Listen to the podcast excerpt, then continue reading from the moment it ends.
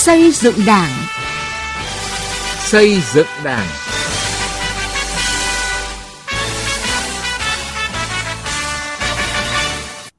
Xin kính chào quý vị và các bạn. Mời quý vị và các bạn nghe chương trình Xây dựng Đảng với các nội dung sau. Phòng chống tham nhũng tiêu cực ngày càng được đẩy mạnh với nhiều đột phá mới. Thành ủy Thành phố Hồ Chí Minh ban hành kế hoạch về chủ trương khuyến khích và bảo vệ cán bộ năng động, sáng tạo, dám nghĩ, dám làm. Cách làm và hiệu quả của tự soi tự sửa ở chi bộ thôn Hòa Hợp, xã Kỳ Văn, huyện Kỳ Anh, tỉnh Hà Tĩnh. Từ nghị quyết đến cuộc sống.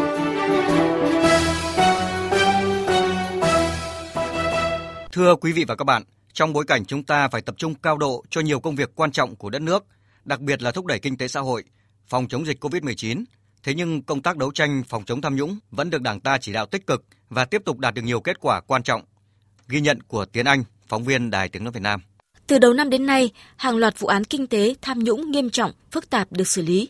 Cuối tháng 8 năm 2022, cựu bí thư tỉnh ủy Bình Dương Trần Văn Nam và cựu chủ tịch tỉnh Bình Dương đã bị Tòa nhân dân thành phố Hà Nội tuyên phạt cùng mức án 7 năm tù về tội vi phạm quy định về quản lý sử dụng tài sản nhà nước gây thất thoát lãng phí. Từ những vụ việc này, các chuyên gia cho rằng công tác đấu tranh phòng chống tham nhũng gần đây đã được đẩy lên một bước cao hơn và là cuộc chiến không ngừng nghỉ theo đúng tinh thần Đại hội Đảng lần thứ 13. Ông Nguyễn Đức Hà, nguyên vụ trưởng vụ tổ chức cơ sở Đảng, Ban tổ chức Trung ương nhận định công tác đấu tranh phòng chống tham nhũng tiếp tục được đẩy lên một cái giai đoạn mới cao hơn mà nó cũng đúng với cái tinh thần mà đồng chí Tổng Bí thư đã nói đấy. Chúng ta không được phép để cán bộ, đảng viên và nhân dân có cảm giác rằng chúng ta đang chững lại mặt phải tiến hành thường xuyên liên tục không ngừng không nghỉ mà. Theo báo cáo của Ban Chỉ đạo Trung ương về phòng chống tham nhũng, chỉ tính từ đầu năm đến hết tháng 6 năm 2022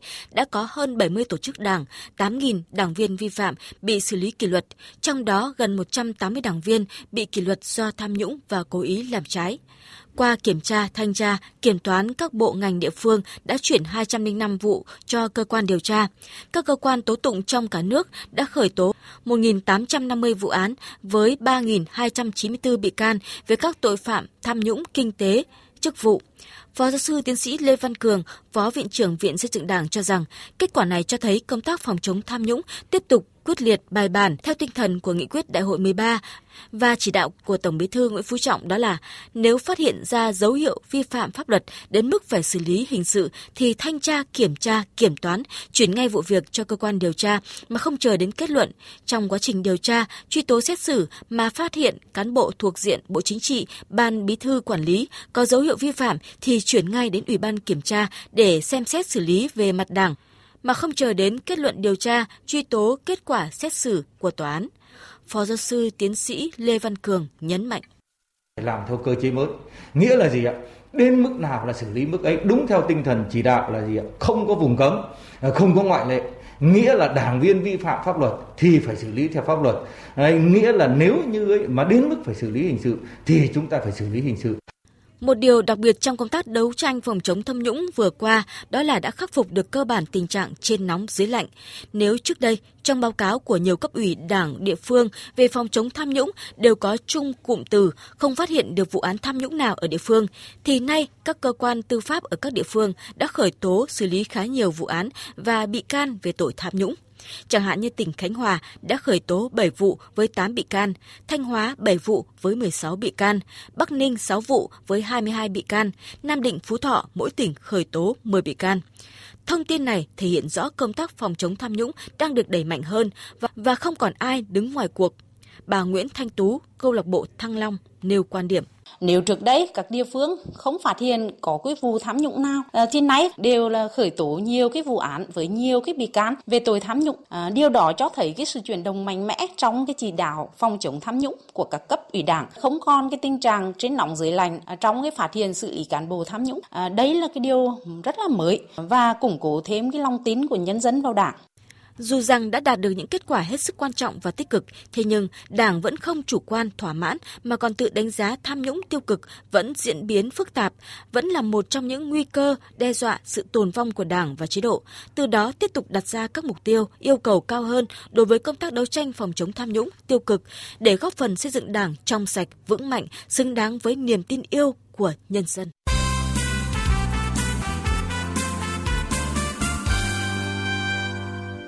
Thưa quý vị và các bạn, Thành phố Hồ Chí Minh vừa ban hành kế hoạch thực hiện chủ trương khuyến khích và bảo vệ cán bộ công chức, viên chức, người lao động năng động, sáng tạo vì lợi ích chung.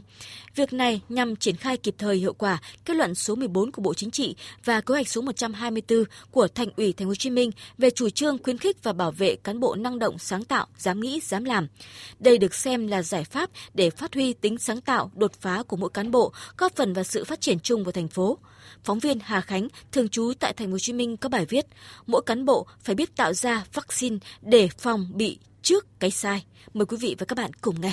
Thành phố Hồ Chí Minh từng là tâm dịch Covid-19, dịch tàn phá nặng nề cũng bởi không có sự chuẩn bị, thiếu thuốc, thiếu vaccine, thiếu kiến thức chống lại virus SARS-CoV-2. Trong bối cảnh đó, ngoài sự chỉ đạo hỗ trợ của Trung ương, thành phố cũng tiên phong trong áp dụng Đông Tây y kết hợp, chủ động đưa thuốc xuống cho người dân dù chưa có hướng dẫn của Bộ Y tế, chủ động tìm kiếm oxy, nâng cấp y tế cơ sở vân vân. Tiêu biểu như quận 7 khi mạnh dạng phá rào, có những mô hình, cách làm sáng tạo để hạn chế số ca tử vong, chữa trị cho người mắc Covid-19. Nhờ cách làm chủ động, phù hợp với thực tiễn đã giúp quận 7 là một trong những địa phương đầu tiên trở thành vùng xanh. Ông Trần Chí Dũng, Phó Bí thư Thường trực quận ủy quận 7, nói trong cái đợt dịch vừa rồi đi chúng ta thấy là trong cái lúc mà người dân đang đối mặt với những cái sự sống và cái chết cái khó khăn như thế mà nếu mà chờ đợi để thực hiện theo quy trình đó thì sẽ rất là khó khăn bởi vì có những cái vấn đề nó không có cho phép chúng ta về thời gian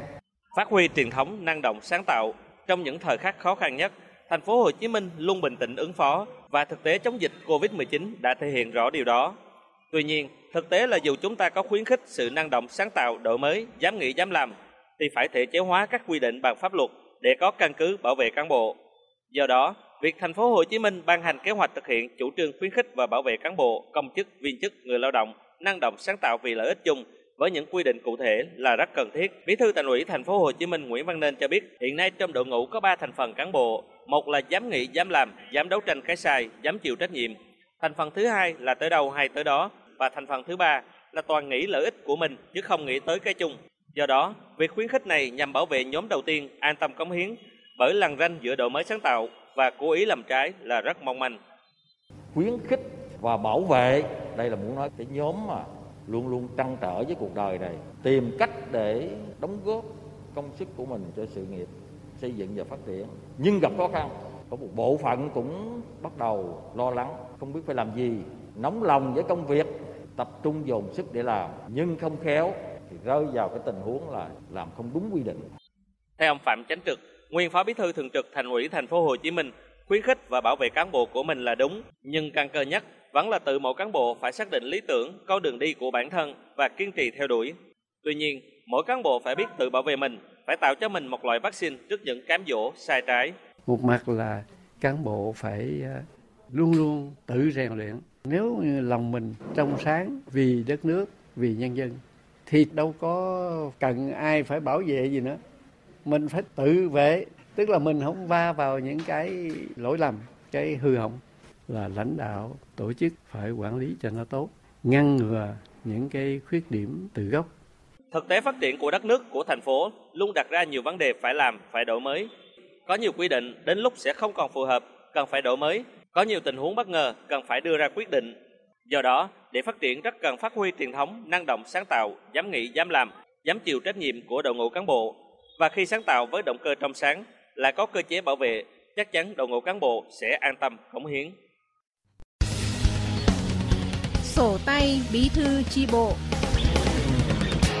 Thưa quý vị và các bạn, một trong những giải pháp quan trọng nhằm ngăn chặn, đẩy lùi sự suy thoái về tư tưởng chính trị, đạo đức, lối sống, những biểu hiện tự diễn biến, tự chuyển hóa trong nội bộ là tự soi, tự sửa của mỗi cán bộ đảng viên. Thực tế vừa qua, nhiều tổ chức cơ sở đảng từ yếu kém vươn lên trong sạch vững mạnh toàn diện nhờ thực hiện nhiều giải pháp đồng bộ, trong đó có việc đẩy mạnh tự soi, tự sửa của cán bộ cấp ủy và đảng viên một cách thực chất – Mời quý vị và các bạn cùng nghe phóng viên Đài Tiếng nói Việt Nam tìm hiểu về công tác tự soi tự sửa ở chi bộ Hòa Hợp, xã Kỳ Văn, huyện Kỳ Anh, tỉnh Hà Tĩnh. Đồng chí có nhất trí với cái kế hoạch đã được thông qua ban chỉ ủy là kiểm tra hai đồng chí Phừ và đồng chí Mạnh. Thực hiện cái nghị quyết của chi bộ và của đảng ủy cấp trên là về phát triển là vườn mẫu và phát triển kinh tế thì bản thân tôi cũng đã làm. Nhưng mà về vườn mẫu á, thì cũng à, không đủ điều kiện. Tôi nhận thấy có phần hạn chế, có những cái nhiệm vụ thực hiện còn lỡ lại chủ quan đó chỉ là hai trong nhiều ý kiến của các đảng viên thuộc tri bộ thôn Hòa Hợp, xã Kỳ Văn, huyện Kỳ Anh, tỉnh Hà Tĩnh trong buổi sinh hoạt chuyên đề tự soi tự sửa của người đảng viên vào tháng 9 năm 2022. Ngay sau những ý kiến tự đánh giá nhận xét của mình, các đảng viên cũng đã đóng góp nhiều ý kiến quý báu giúp đảng viên khác sửa chữa, khắc phục khuyết điểm để cùng nhau xây dựng tri bộ vững mạnh toàn diện. Sau buổi sinh hoạt chuyên đề, Tùy vào điều kiện khả năng của từng người mà các đảng viên đã thực hiện việc giúp đỡ lẫn nhau để tự sửa, hoàn thiện mình, củng cố vai trò lãnh đạo của đảng viên và tổ chức cơ sở đảng. Phó Bí thư, tri bộ kiêm trưởng thôn Hòa Hợp Trần Thanh Huy cho rằng qua hoạt động tự soi tự sửa, mỗi đảng viên không những nhận ra thiếu sót khuyết điểm của mình mà còn nhận được nhiều ý kiến đóng góp quý báu từ đảng viên khác và người dân, giúp mình hoàn thiện hơn về mọi mặt, nhận rõ hơn trách nhiệm nghĩa vụ của mình trước đảng, chức nhân dân, từ đó mà phấn đấu hoàn thành nhiệm vụ. À, sau khi mà à, thực hiện cái à, chuyến đi đó thì à, bản thân là một người trách nhiệm được đảng và nhân dân thì phải tập à, đi sâu đi sát gần dân à, để, để nghe cái tấm tư nguyện vọng của nhân dân và đồng thời nhân dân chỉ rõ cho bản thân cái, cái tồn tại để tức dân là tập trung lãnh đạo và chỉ đạo cho nhân dân thực hiện về cái mục tiêu kinh tế rồi các cái lĩnh vực hóa đói giảm nghèo tăng cái đời sống của nhân dân Ông Nguyễn Hữu Điểu, Bí thư Đảng ủy xã Kỳ Văn, huyện Kỳ Anh cho biết, thôn Hòa Hợp có xuất phát điểm thấp, kinh tế chưa phát triển tương xứng với tiềm năng lợi thế của địa phương. Do đó, qua nhiều buổi sinh hoạt chuyên đề và hoạt động tự soi tự sửa gắn với học tập và làm theo gương bác đã làm thay đổi nhận thức của từng đảng viên, qua đó xây dựng thành công nhiều mô hình phát triển kinh tế, giúp người dân xóa đói giảm nghèo, vươn lên làm giàu chính đáng. À, thì trong thời gian vừa qua thì đối với chi bộ hợp đồng thu những cái nhiều kết quả nhất định, đặc biệt là cái trong cái phát triển là cái thiết chế văn hóa, rồi à, xây dựng thôn mới, rồi phát triển kinh tế à, đối với người dân. Từ năm 2019 trở về trước thì thu nhập bình quân đầu người của Hòa Hợp thì khoảng đạt khoảng là 32 triệu đồng trên người trên năm.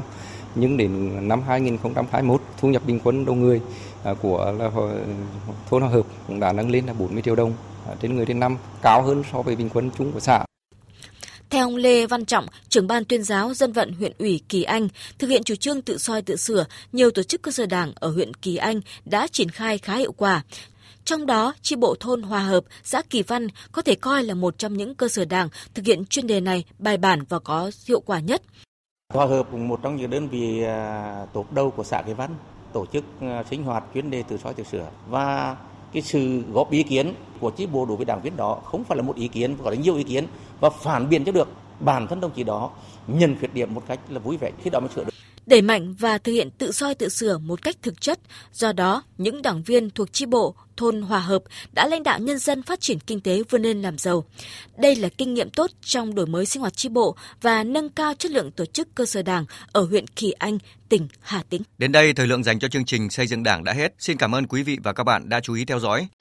Nhà tôi thuộc hộ cận nghèo, con trai tôi 19 tuổi đi trộm cắp đồ của người khác và hiện đang bị tạm giam. Xin hỏi quy định trợ giúp pháp lý miễn phí dành cho những diện người nào và cần liên hệ đến đâu để được trợ giúp pháp lý?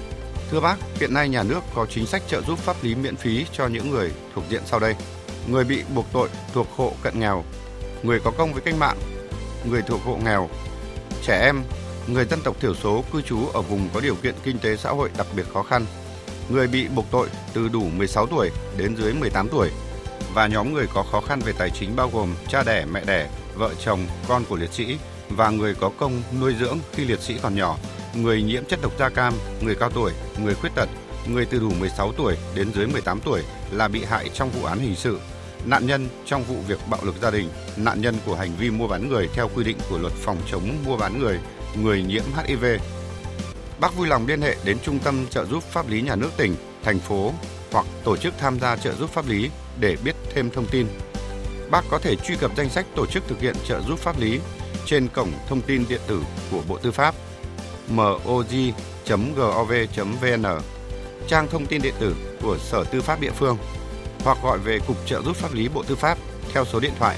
024 6273 9631 để được cung cấp thông tin liên hệ.